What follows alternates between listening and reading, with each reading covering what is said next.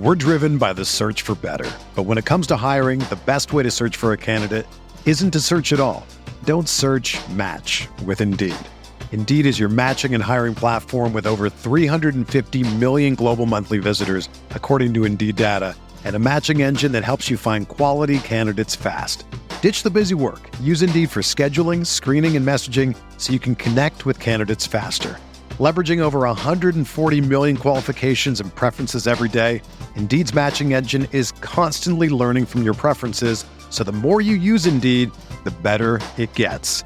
Join more than three point five million businesses worldwide that use Indeed to hire great talent fast. And listeners of this show will get a seventy-five dollars sponsored job credit to get your jobs more visibility at Indeed.com slash Blue Wire.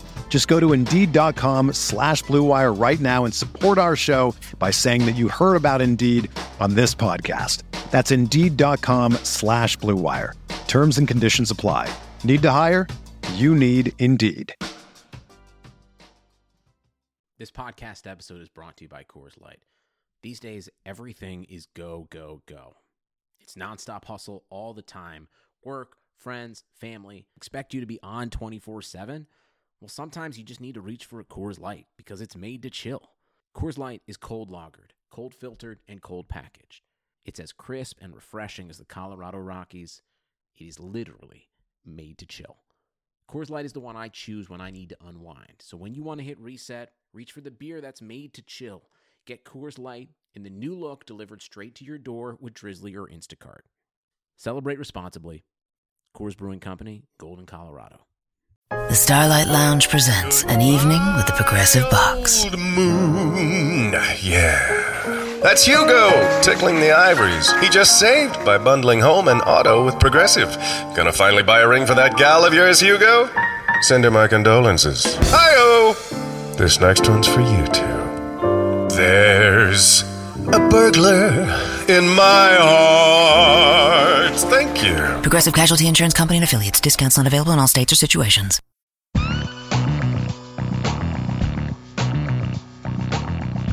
You are listening to RotoViz Radio, a fantasy football podcast, with your host, Matthew Friedman. Hey everyone, I'm Matt Friedman, Matt F. the Oracle of the Action Network and RotoViz. Welcome to a special edition of RotoViz Radio. Today we are talking about the Los Angeles Chargers. In between the N F L Combine and the draft, I'm interviewing beat reporters for every franchise, thirty-two teams, thirty-two beat writers, and thirty-two episodes. We are covering team needs, free agency, draft rumors, basically everything between now and day one of the draft. For this episode, I'm joined by Matt Money Smith, the Chargers play-by-play announcer, as well as a writer and podcaster for N F L Media. In this episode, he talks with us about the state of the team's defense, the team's plans for the first round, and Philip Rivers' timeline to retirement. Before we get to the guest, I'd like to remind you that you can get a listeners-only thirty percent discount to a RotoViz N F L Pass through the N F L Podcast homepage, rotoviz.com slash podcast. Your subscription gives you unlimited access to all the premium N F L content on the site, and it also supports the pod. All right, let's get to the guest.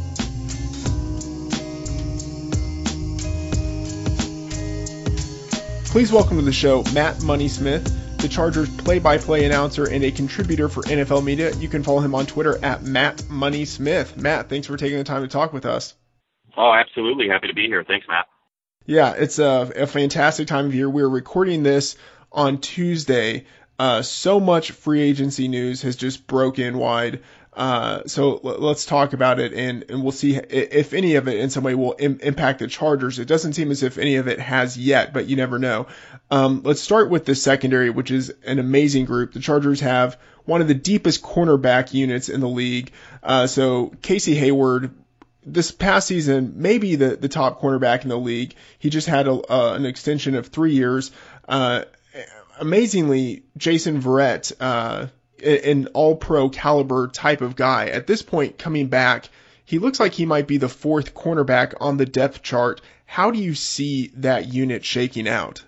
Well, I think if Jason's healthy, he ends up going back to the opposite corner from Casey. I don't think there's any question. Trevor Williams certainly did a nice job filling in for him, but I think a lot of that um, was a product of the secondary unit as a whole. Um, I think the defensive backs did a great job of really helping Trevor out.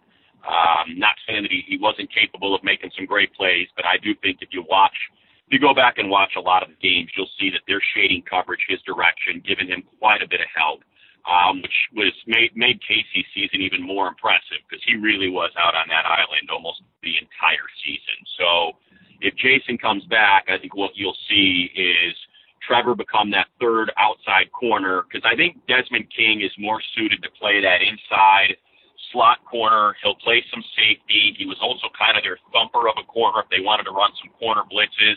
I'm not so sure that, that his best position with his skill set is suited to kind of move to the outside. So I think you, you kind of have that three-corner rotation with those three guys, Trevor, Jason, and uh, and obviously Casey. Desmond plays that inside corner, um, and then hopefully, you know, if everything works out in free agency, you have the three, you know, Trey Boston, Adrian Phillips, and, and Jaleel Adai back out there again.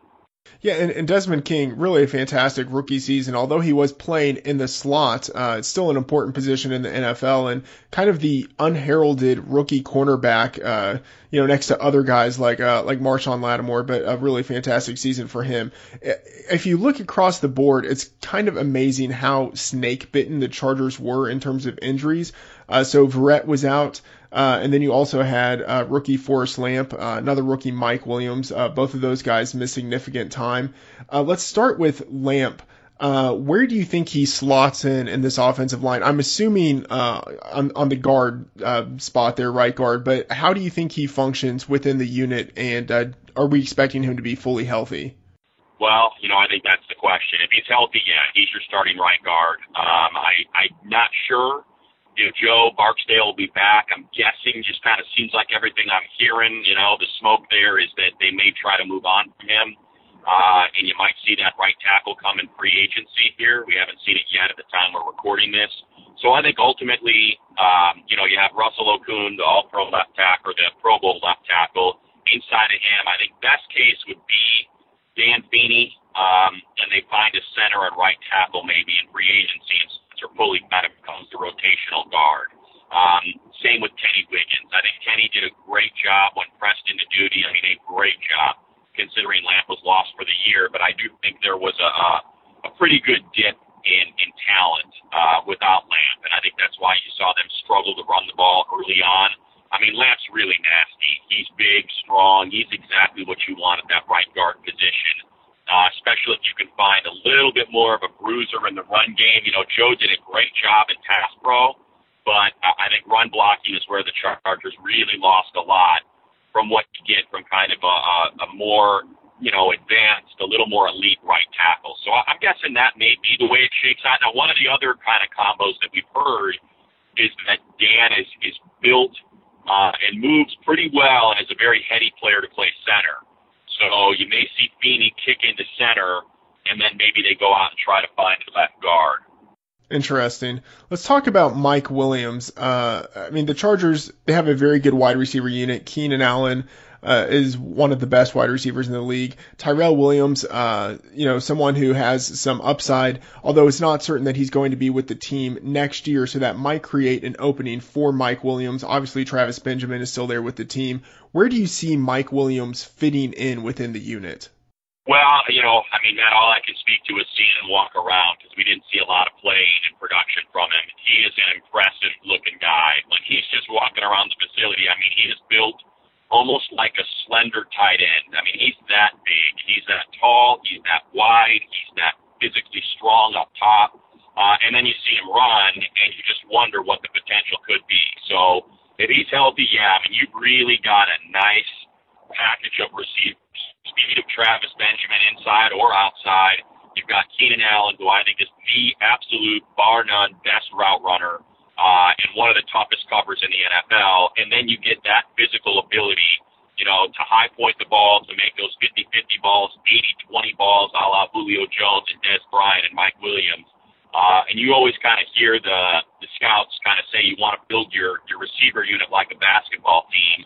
And that's what Mike Williams would do, is he gives you that kind of um, almost, it's almost beyond a power forward, kind of a center that you can just lob the ball at the rim and good luck getting this high or being able to hang on to him to drag him down. You know, Travis is the point guard. Keenan Allen is that sort of small forward who's shifty all over the place. Um, and I think, like you said, with Tyrell, he would only be a foundational player um, that would come in, but he's a good scheme fit. I, I do think he's still pretty raw, and I think there was a little bit of frustration there with him last year. Um, you know, the New England game comes to mind when Philip threw a perfect ball and Williams ran his route out of bounds, and that negated what would have been a touchdown. Um, so I think there's a little bit of those frustrations that come with a guy who's undrafted out of Western Oregon and is still trying to figure it out. But I do think they see great potential in, in Williams and Tyrell Williams, and that's why they put that second-round tender on him. You know, even if uh, Mike Williams doesn't develop or progress the way that people would want him to this year, there's always the possibility that that extra production could go to Hunter Henry, uh, who's flashed a lot at times in his two leagues, uh, his two years in the league. Um, any thoughts on uh, what we might see out of him? And, and there are also uh, reports that uh, the team might be meeting with Antonio Gates and considering bringing him back. What are your thoughts on the tight end unit in general? Yeah, I'll start with the last part. I think Gates is just a money issue. I think the number's right. They want him back. He's a great locker room guy. He's a really good person to have around the team. But I think it's clear um, that the production has slipped to a point where, you know, the number's got to be right. Um, and if it is, there's no question they want him back. And I got to believe they, they try to figure out a way to make that happen. Hunter Henry's one of the best tight ends in the league. Uh, he just, I, you know, call me biased, that's fine, but he's he's a true Y. He'll put his hand in the ground. He'll knock a guy on his ass, you know, trying to come around on that hook on the end, and then he'll go out and run as good a pass routes and has the, as soft a hands as any tight end in the league. Um, you know, they're so hard to find. Full-service tight end. So I think the one thing that people, you know, think about, and certainly it was frustrating for us in the booth calling the game because you're above the field, you can see the routes, and you see Hunter not being involved. But really what happens is there were games where he was the number one player that opposing teams were taking away. They were not going to let him beat them. Uh, and that meant there was a lot of safety house, linebacker safety combo, it was top corner safety or linebacker shade combo, it was double defensive backs. Um, that they were playing, and, and he was kind of a one guy, or he was, you know, I think one of the perhaps less recognized players that people thought about teams looking to eliminate in their defensive schemes. So that's the other way, you know, when you mentioned Mike Williams, if Mike comes back and you got, you know, Mike on one side, Keenan on the other, Henry inside, not to mention a Travis Benjamin maybe taking the top off through the slot, that's really going to make things extremely tough for opposing defenses to slow. Not to mention Melvin Gordon and how good he is catching a pass out of the backfield. So, yeah, you're right. I mean, Hunter Henry's, I've got to believe, going to be a much bigger part of the offense this year if it's up to Wiz, Coach Ken Wizenhunt, the offensive coordinator, just because teams are going to have to pick and choose. And, and I think he does a really good job, and Philip Rivers does a really good job of just going to the option that the teams can't cover because they can't cover, they can't double everyone, and they can't shade coverage to everyone. And I think this past year you saw Rivers, you know, in a Pro Bowl season, uh, really show why he's still an elite quarterback because he's comfortable just figuring out, hey, what are you giving me? I'm going to take it, and I'm going to take it in spades all game long. So we're recording this on Tuesday. Uh, not much has happened in terms of free agency for the Chargers. They have, it looks like, about twenty-two million dollars in cap space. And I look at their roster, and you know, top to bottom, it's a pretty stout unit. Um, they don't have many just hugely glaring holes. What do you think the plans are for free agency and, and positions of need where the team might look to address uh, potential um, potential shortcomings that they have? Yeah, I think, you know, kind of what we talked about, um, you know, right tackle, center, uh, or maybe guard if they decide to move, you know, kick Feeney to, to center and, and sign a guard. I think that's that's one potential area where they could spend some money. Um, the second, I think, is kind of what they project the draft is going to look like. Um, and, and I think that, that comes down to safety slash defensive tackle. If they feel like Vita Vea or DeRon Payne are going to slip to them, Um, then I think they may stay away from Muhammad Wilkerson and Dominican Sue, one of those big splash signings. But I do know they, you know, the Gus, I've got to believe, loves the idea of, of adding a disruptive force to Bosa and Ingram on the outside. And the idea of what that might be able to do, considering, you know, how good the secondary has been. If you can get to the quarterback, you know, that half second faster, because you now have a, a disruptive force like a Wilkerson or a Sue on the inside, I could see them going that route. Um, but I also envision, you know, Telesco, Tom Telesco, the general manager, and his staff kind of shaking out the draft and saying, all right, give, give us, let's, before we, you know, sink a bunch of money into one of these two guys, what are the, uh, you know, what what's the possibility of us getting a talent like Vea or like Payne at that number seventeen? But I think beyond those, I, I got to believe they want to bring Trey Boston back. I think he was a question mark at the start of the season, uh, and certainly uh, not just a great surprise, but a serious contributor. I mean, he had a, he ended with five interceptions, and, and I think I counted two or three more that he had his hands on, one that was just a straight drop.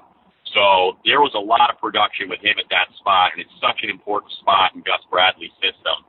Um, then I've got to believe they want to bring him back. In terms of the draft, are your thoughts that they're going to be focusing more on the defensive side of the ball? Well, you know, Tom Telesco and John Spanos, they're, they are best player available uh, guys. They, you know, much like the Patriots, where it is not position dependent, they have got their ratings, and whichever guy is sitting there, and that's why they got Mike Williams. They had him rated a couple slots higher than seven where they picked, and they felt like it was a value drop to them. Um, I, I, I think they're they're very good about sticking to their board. And that said, I do think that that Vea, DeRon Payne, and Derwin James are three names that, that I can see probably valued considerably higher than the number seventeen spot. Um, and if, if either of those three are there, I'd be really surprised if they didn't go with one of them. Rashaan Evans is another one I think that they, they really believe in, the, the linebacker out, out of Alabama. Um, and I think there's a couple linebackers, you know, if for whatever reason, if Tremaine Edmonds or Roquan Smith managed to slip, I think those are three different players. You know, they really do need to figure something out in that, that linebacking unit. That's something I didn't bring up, and I probably should have. With free agency, um, I, I do think linebacker is a position where they probably are going to spend a little bit of money because they were undersized. You know, Jatavis Brown found himself out of the rotation um, by the end of the season, even though he was their leading tackler for a few games there and all of last season, just because he was undersized, and that run D was really giving up far too many yards on the ground. So I think they're probably looking for a thumper in free agency, and that's kind of where Rashaan Evans pops it in my mind, just a linebacker who can really bring it. Um, maybe even Vander Esch, you know, if they if, if he if they feel like they've seen enough from, you know, the, the linebacker out of out of uh, Boise State, because, you know, I, I do the combine for N F L Network, and, and being out there and seeing him, man, that is an impressive athlete. That six foot four, you know, two forty-five, two fifty-five pound body gliding around, and you think about the kind of, you know, pressure that can bring and the kind of violence a body like that can bring in the run game. Um, maybe that's a possibility as well. Yeah, all of those guys, potential day one picks, uh, all of them in, in various mock drafts across the industry have been uh, have been assigned to the Chargers. Uh, as you mentioned, you went to the combine, so I'm curious: were there any uh, any guys who were maybe slated more for kind of day two, day three that you looked at and thought, you know, like this guy isn't going to be highly valued in the process, but he could really fit in well with what the Chargers are looking to do? Well, I, I think, you know, because of the league and the type of league it is, that you're always looking at corners and safeties. I don't think there's any question. So I think Bates out of Wake Forest, um, Alexander out of Louisville, um, you know, were two second-round guys I was thinking about that I, I think maybe have a shine. I don't think any question that Jair Alexander out of Louisville is going to go in the first now. I mean, he was impressive. Talk about good-looking fluid hips. Um, and, and there's tape there to back it up. There were just some question marks going into the combine, and the athleticism really popped. Um, that's one. I think Vander Esch was one who was maybe a borderline day two guy just because there's not a lot of production there or a lot of playing time in college. It was really just kind of this one single year at Boise. Um, and the fact that he popped, uh, let's see, I'm going through the position groups now. Offensive line, maybe Colton Miller didn't jump up to a day one, but maybe a day two from a day three, um, with his athleticism. Uh, no doubt the tight ends. I mean, Hayden Hurst, no question, he's he's a day one guy. I mean, he's he's like a Hunter Henry, although maybe not as not as um, skilled in, in pass reception. But man, is he nasty! Uh, I'm sure he's a guy that's gonna perhaps work his way into day one. And Mike Gesicki, the, the super athlete volleyball. I mean, that's gonna be the, it's funny, you know. That's like the next thing we're gonna tap into, right? Is Mike Gesicki, who just killed the combine at the tight end position.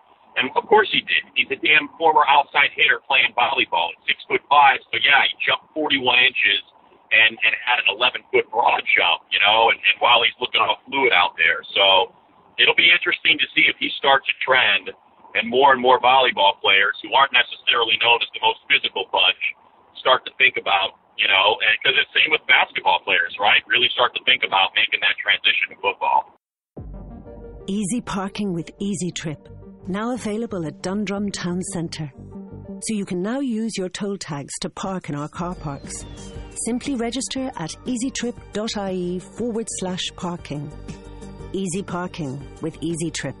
Dundrum, where more happens. A question about Philip Rivers, because uh, he, he's seemingly, you know, one of the only guys we haven't talked about. Um, so important to the team, but he is getting older. Um, what are your thoughts on what we can expect to see, and when do you think the window is going to start to close for him? Well, you know, I, he was so good last year, and it started out slow a little bit there. Uh, I think a lot of that wasn't on Philip, but it was on Anthony Lynn, the head coach, uh, and him trying to really kind of change the way the Chargers were doing things. I think he came in and felt like we're throwing the ball too much. This team has given away late leads the last couple of years. We got to be more physical, and I think he put Ken Wizenhunt and Philip Rivers in a position, and he's admitted as much, um, in a position where they could not be as successful. I think once they got off to that zero and four start, and it's a great credit to Anthony Lynn, instead of being stubborn and saying, I'm the guy, you're going to listen to me, he kind of took a step back, reassessed, and said, what's going wrong? And he listened, you know, and I think Wiz and, and Philip kind of said, hey, look, man, we got this thing. We, we can run an offense. Um, you want to work Melvin in more, we can figure it out. Let's just do it our way. That means, you know, going to set up the run, so be it. And I think they found that pretty sweet rhythm by the end of the year, and that's why Rivers ended up going to the Pro Bowl, you know, was a two-time A F C Offensive Player of the Week, um, and, and shows no sign of slowing down. I mean, the guy's never missed a game. When you stand next to him, it's like standing next to a defensive end. I mean, he is a massive human being. He is not, you know, he is broad-shouldered. Uh, he is thick-legged, heavy trunk. So I think his big, you know, and is strong, and the durability that, that he's shown over the course of the career, I think at worst, he's just playing out this contract and then calling it a career. But I think he's probably got maybe one more, much like Drew Brees, two-year deal in him. Um, and I'm sure the Chargers would be happy to have it. Um, I, I don't, I do think that Anthony Lynn, you know, because he came from Buffalo and was around Tyrod and kind of likes that mobile quarterback a little bit, you know, wouldn't mind some mobility at the position. But that said, you know, it's it's so hard to not be thankful for what you have when you see the way Philip can distribute and get so many different guys involved. So I'm I'm going to say worst case, um, he plays it out as a Charger, and and maybe if they decide to move on, he goes somewhere else. If, if they decide that Cardale's the guy and they like the way he's progressing, I didn't see much from him last year. Um, I wasn't that impressed, to be honest with you. Just kind of watching him in practice and in, in warm-ups during games, I think he's still struggling to find that touch. Um, I mean, he's impressive when he's running around, no question, but I think you got to be able to throw the ball and you got to be able to throw it accurately to be able to play quarterback in, in, in the N F L, you know, which is much different than college. You can get away with it, even at a very high level, um, in college. N F L, not so much. And I think there's a lot of work to do on his accuracy and his touch when it comes to his passing. So maybe they feel like that's on a good track and they're comfortable, you know, keeping him as their number two guy. Matt, this has been a lot of fun. One last question here. Uh, hypothetical. Let's say that there is a quarterback, a first-round quarterback that the team actually likes. And, uh, you know, you've said that they tend to be more of a best player available franchise, and a quarterback drops to them at seventeen. Do you think they would draft that guy? It's a good question. Um, and I don't know. I really don't. I, I think I think they would. Um, just speak from what I know, they say position, uh, that, that they are position neutral. That whoever's on that board, they're taken. Um, if it were, if it were four years ago, I'd say quarterback might be overlooked. If they felt like they're a contender and there's another hole they could fill to help them make the playoffs because they know a quarterback's not going to do a damn thing for them, right? I, it's a tough question just because, you know, last year, they won nine of their last twelve games. That team felt like, you know, being around them every day, that team felt like they wholeheartedly believed that they got into the playoffs, they were going to the Super Bowl. They know what, what, you know, they knew they were beating Jacksonville, felt like they had them beat. And that was one they just, just, you know, coughed up. I mean, they, you know, they, they snatched defeat from the hands of victory, not the other way around. I mean, it was ugly. So they felt like they were going to get out of that one. And they felt like the New England game, if you, you know, when they went back through the film, there's two or three plays. You know, I mentioned the Tyrell play out of bounds, and now I'm going too deep into detail here, but you know, there was a pick play that was called back. There was a touchdown for Travis Benjamin. What I'm getting at is this is a team that thinks they can win the Super Bowl. And if you believe you have the roster to win the Super Bowl, you're probably not taking a quarterback in the first round. Now, that said, if it's so far overvalued, let's say Josh Rosen slips to them at seventeen, um, then that I could see happening, yes. But I don't think they're reaching for a Baker Mayfield or a Lamar Jackson at seventeen with the team that they got. Matt, this was fantastic. Thank you so much for the time, and I hope that we have a chance to talk with you again as we get closer to the season. You got it, Matt. Anytime, man. I enjoyed it.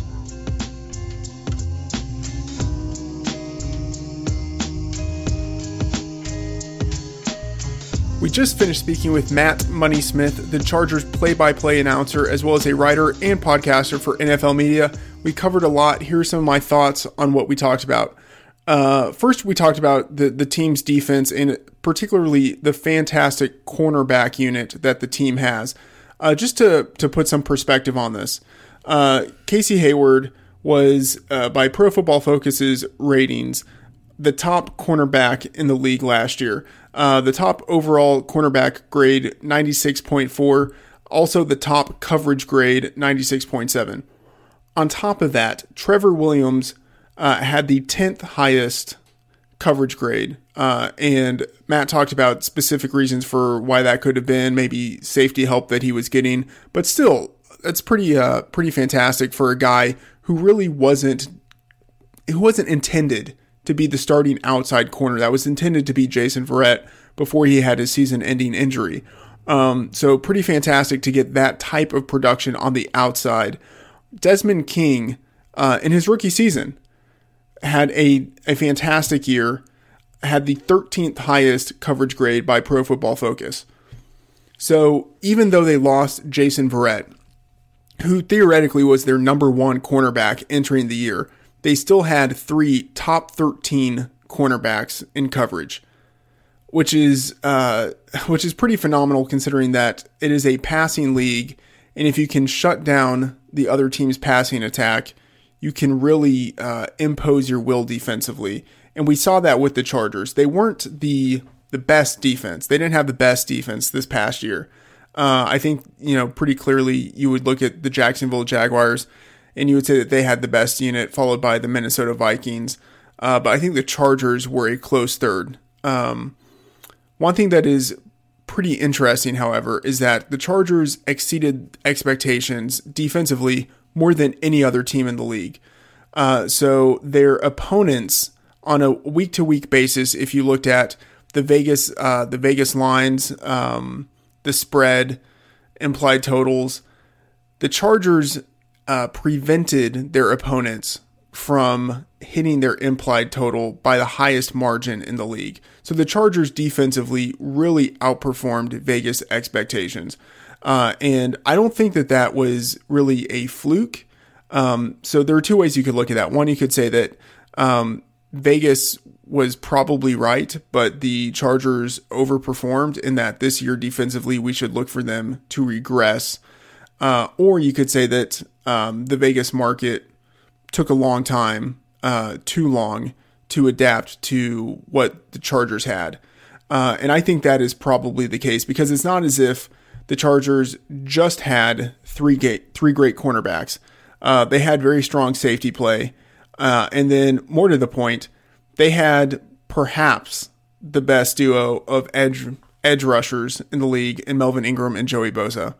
Um, both of them had P F F pass rushing grades in the nineties. Uh, so both of them top eight rush defender, uh, rush defenders. So uh, there's a lot of uh, reason to be very uh, optimistic, and I, I think optimism is probably the wrong word, but to be appropriately bullish uh, for what the Chargers have going for them defensively. Of course, uh, as Matt mentioned, they are somewhat vulnerable up the middle. Um, so in terms of defensive tackle, they could look to address that position. And then also linebacker, they could look to address that position in the draft. Uh, and then also along the offensive line. Um, but there are a lot of things that they could do in the first round. They're picking at number seventeen. And if you just look at the players available, uh, if they want to address the linebacker position, Roquan Smith, Tremaine Edmonds, Rashaan Evans, Leighton Vander Esch, one of those guys will be there at pick seventeen. And I think there's there's reason, I think it would be justified to pick any of those players at pick seventeen. If they wanted to go with offensive tackle, maybe they would be reaching a little bit, uh, depending on who would be available. But Isaiah Wynn, he's a, a guard-only, kind of quote-unquote guard-only prospect. Um, but it's possible that he could play tackle. He played tackle in college. People are talking about him as if he's only a guard, but it's possible he could, you know, he could play right guard. Uh, sorry, right tackle. A, a team could try him out there in the N F L just to see, because he is a very capable guy. Uh, Orlando Brown, uh, horrible combine numbers, uh, but reportedly he interviewed well at the combine, which is kind of interesting. Um, I don't know how much that matters uh, versus what uh, he was able to do or not do on on the combine, uh, in the combine drills. But um, it's possible that he could be used as a right tackle. Connor Williams, Mike McGlinchey, there's potential there at uh, right tackle. And then defensive tackle, Maurice Hurst, Taven Bryan, Vita Vea, DeRon Payne, one of those guys will be there. So th- the big picture is that with that first round pick, uh, they can get value while still addressing one of their big areas of need. Uh, so it's kind of this perfect situation for them where they are in. Um, I mean, really, and I mentioned this on, on the show earlier with Matt, you look up and down the roster, there aren't really all that many holes. Um, their defense is very strong.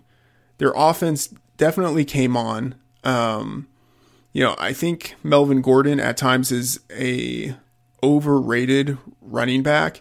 Uh, I don't think that he's particularly all that great of a runner, but he is actually very good as a pass catcher, uh, and he has good size. Uh, so, you know, as long as you can hand the ball to him a lot and he can score touchdowns and you can get him the ball out of the backfield, you know, it's hard to be um, too nitpicky about what he does. So there really aren't all that many holes on this team, and that they they are in a position where they will be able to address Uh, any of their three main weaknesses with a first round pick while probably getting some value there.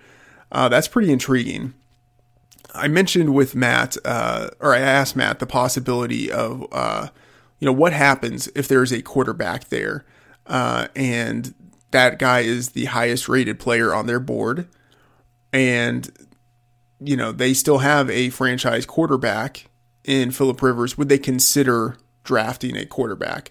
Um, you know, as Matt mentioned, it is a team that primarily sticks to their draft board in a very position agnostic way. So last year, Mike Williams was there, wide receiver. They didn't really need a wide receiver, but they drafted him anyway. Uh, what happens if Josh Allen or Josh Rosen or Sam Darnold or Baker Mayfield, maybe even Lamar Jackson? What happens if one of those guys is there at seventeen? Some teams are reportedly very high on Lamar Jackson. I would expect him to be there at seventeen. Um, maybe he's not. Um, but what if, what if the Chargers have evaluated him and, you know, he's the tenth player on their board and he's there at seventeen? Um, would they pass on him? And one thing to think about, uh, so many, I'm recording this on Tuesday, uh, Tuesday, I should say March thirteenth. So many free agent moves happened today. We haven't technically reached free agency, but we are in that legal tampering, uh, time frame. So many free agent moves happened today. Drew Brees re-signed with the Saints. That was as expected. Case, uh, Case Keenum signed with the Broncos. Kirk Cousins signed with the Vikings. All that's fairly normal. But you have Josh McCown and Teddy Bridgewater, Bridgewater signing with the Jets. Um, Tyrod Taylor with the Browns via trade. Uh, we know that. Sam Bradford, Mike Lennon with the Cardinals. Uh, I mean, A J McCarron is still out there. Um, you know, some things are some things are going to happen, and just in terms of where where players sign. And and what happens is that um, now, all of these teams that clearly had quarterback voids, they don't quite as obviously have quarterback voids. I mean, I think they do. I, I think it's possible that they could sign these players and still draft quarterbacks. I think many of them, that's what they probably should do. But one, they might not think that they need to do that. And then two, it's possible that the draftniks, the draft community, is higher on many of these quarterbacks than the decision makers. Um, you know, and, and again, it's possible that some of these teams that just signed quarterbacks, uh, they will believe that now they have the flexibility to address other positions in the draft. So what happens if a quarterback actually falls to the Chargers at number seventeen? Um, if that happens, I think they should take one. And I think this gets us to the point of Philip Rivers. Like, what is his timeline to retirement? He will be thirty-six for most of this upcoming season. Um, that's not ancient, but that's old enough where he really could fall off at any moment. If this were his last year in the league, it wouldn't be surprising. If he were, if he were horrible, it wouldn't be surprising. If he were great, it wouldn't be surprising. If he were great and decided to retire, that is totally possible, right? Uh, anything could happen at this point with Philip Rivers. Um, as we have seen, just based on the teams who need quarterbacks, uh, if you do not have a quarterback, there is only so far that you can go. Uh, and so Rivers being on the cusp, I think if there is a quarterback there that the Chargers actually like, it would make sense for them to draft him. Um, so again, he will be thirty-six. Last year, he was pretty good. He had only ten interceptions. He had a league-low sack rate of three percent, but in two of the past four years, he's led the league in interceptions. Uh, they've made it to the playoffs only once in the last seven years, and not all that is on Rivers. Um, you know, you look at this, and as Matt said, it could be a Super Bowl team. Like, they think they could be a Super Bowl team, especially because their conference is weak. Sorry, uh, let me rephrase that. Their division is weak. Um, in that A F C West, the Raiders are transitioning to a new coach. The Broncos are transitioning to a new quarterback. The Chiefs are transitioning to a new quarterback. And of course, the Chiefs could be good once again this year, but there's opportunity there for the Chargers. It would make sense to draft a player who could help them get the most out of this roster right away, but that's short-term thinking. Um, I think this is a good year for rookie quarterbacks. twenty-one-year-old rookie quarterbacks who entered the league as first-rounders. Um, and let's just say, like, throw out like Josh Freeman. I, I think he kind of doesn't count because he didn't really fit the like the, the profile of um, an N F L quarterback. He had too low of a completion percentage. But twenty-one-year-old rookie quarterbacks who are first-round caliber guys, they tend to stick in the league for a long time. Uh, and there are three of those guys this year. That's, um, I, I mean, that's not incredible. Because uh, increasingly you have more underclassmen entering the draft, but it's pretty significant. Uh, and then on top of that, you have Baker Mayfield and then Josh Allen. I don't think that highly of Josh Allen, but um, hey, some people might look at him. I mean, the Chargers might look at him and think like, hey, that could be our next Philip Rivers. You know, a, a big guy like that, you could see how they could compare him to Rivers. The point is, it's a pretty good class for rookie quarterbacks. Um, there are five guys who conceivably could go in the first round. Uh, so a lot of people would say that maybe, um, especially at, at this point, there's no chance that uh, one of the top four quarterbacks makes it to seventeen. Um, and maybe throw Lamar Jackson in there. I think he will be there at seventeen. It's just a question of what the Chargers think about him. But people say, you know, probably no chance that a quarterback makes it to number seventeen. Probably no chance uh, that the Chargers draft a quarterback. I think that the chances of uh, both of those things happening are probably better than than people think. Um, so something just to keep in mind. That is going to do it for this Chargers-focused special edition of RotoViz Radio. Be sure to check out the episodes for all the other teams on RotoViz and the podcast feed. I'm Matt Friedman, Matt F. The Oracle. Thanks for tuning in. Thank you for listening to this special edition of RotoViz Radio, the flagship RotoViz podcast. Special thanks to Hassan Rahim, the producer for this episode, and to Colin Kelly, the assistant executive producer for the podcast channel. Please review the show on iTunes under the RotoViz Radio feed. Contact us via email, rotovizradio at gmail dot com. We'd love to hear what you think, and follow us on Twitter at RotoViz Radio. And remember, you can always support the show by subscribing to RotoViz at a thirty percent discount through the N F L Podcast homepage, rotoviz dot com slash podcast. Today's show was brought to you by S A P. Who am I and how am I feeling? I'm Clive Owen and I'm feeling great, thanks. How about you? You feeling happy? A little angry? People have so many feelings, millions of them. But what if businesses could really understand all of those feelings and then act on them to make their customers feel better? It's a thing. It's S A P Experience Management, and it's here. Because the future of business has feelings, and I've got a feeling we're all going to like it. Go to sap dot com slash x m to learn more. Hi, it's Jamie, Progressive number one, number two employee. Leave a message at the... Hey, Jamie, it's me, Jamie. This is your daily pep talk. I know it's been rough going ever since people found out about your a cappella group, Mad Harmony, but you will bounce back.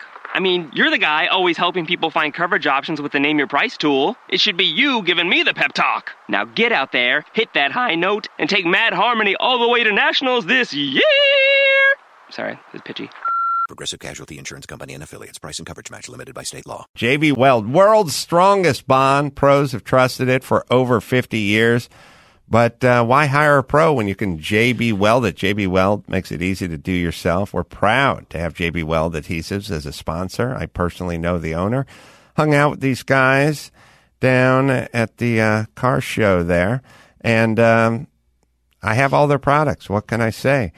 D I Y projects, good, auto stuff, crafts, plumbing, marine, all the applications. I use the product to fix Sonny's tennis shoe, save myself some money. Stromer used it to fix his tray on his wet saw because he's doing some tile work. Different product, but all made by J B Weld. J B Weld just acquired Herculiner, the original D I Y truck bed liner. So if you're looking for the world's strongest truck bed liner, Herculiner has you covered. J B Weld, right, Dawson? J B Weld is available at j b weld dot com, Home Depot, Lowe's, Walmart, AutoZone, Advance Auto Parts, Napa, O'Reilly, Amazon, Michaels, and more. And remember, J B Weld epoxy products are proudly made in the U S A. J B Weld, world's strongest bond.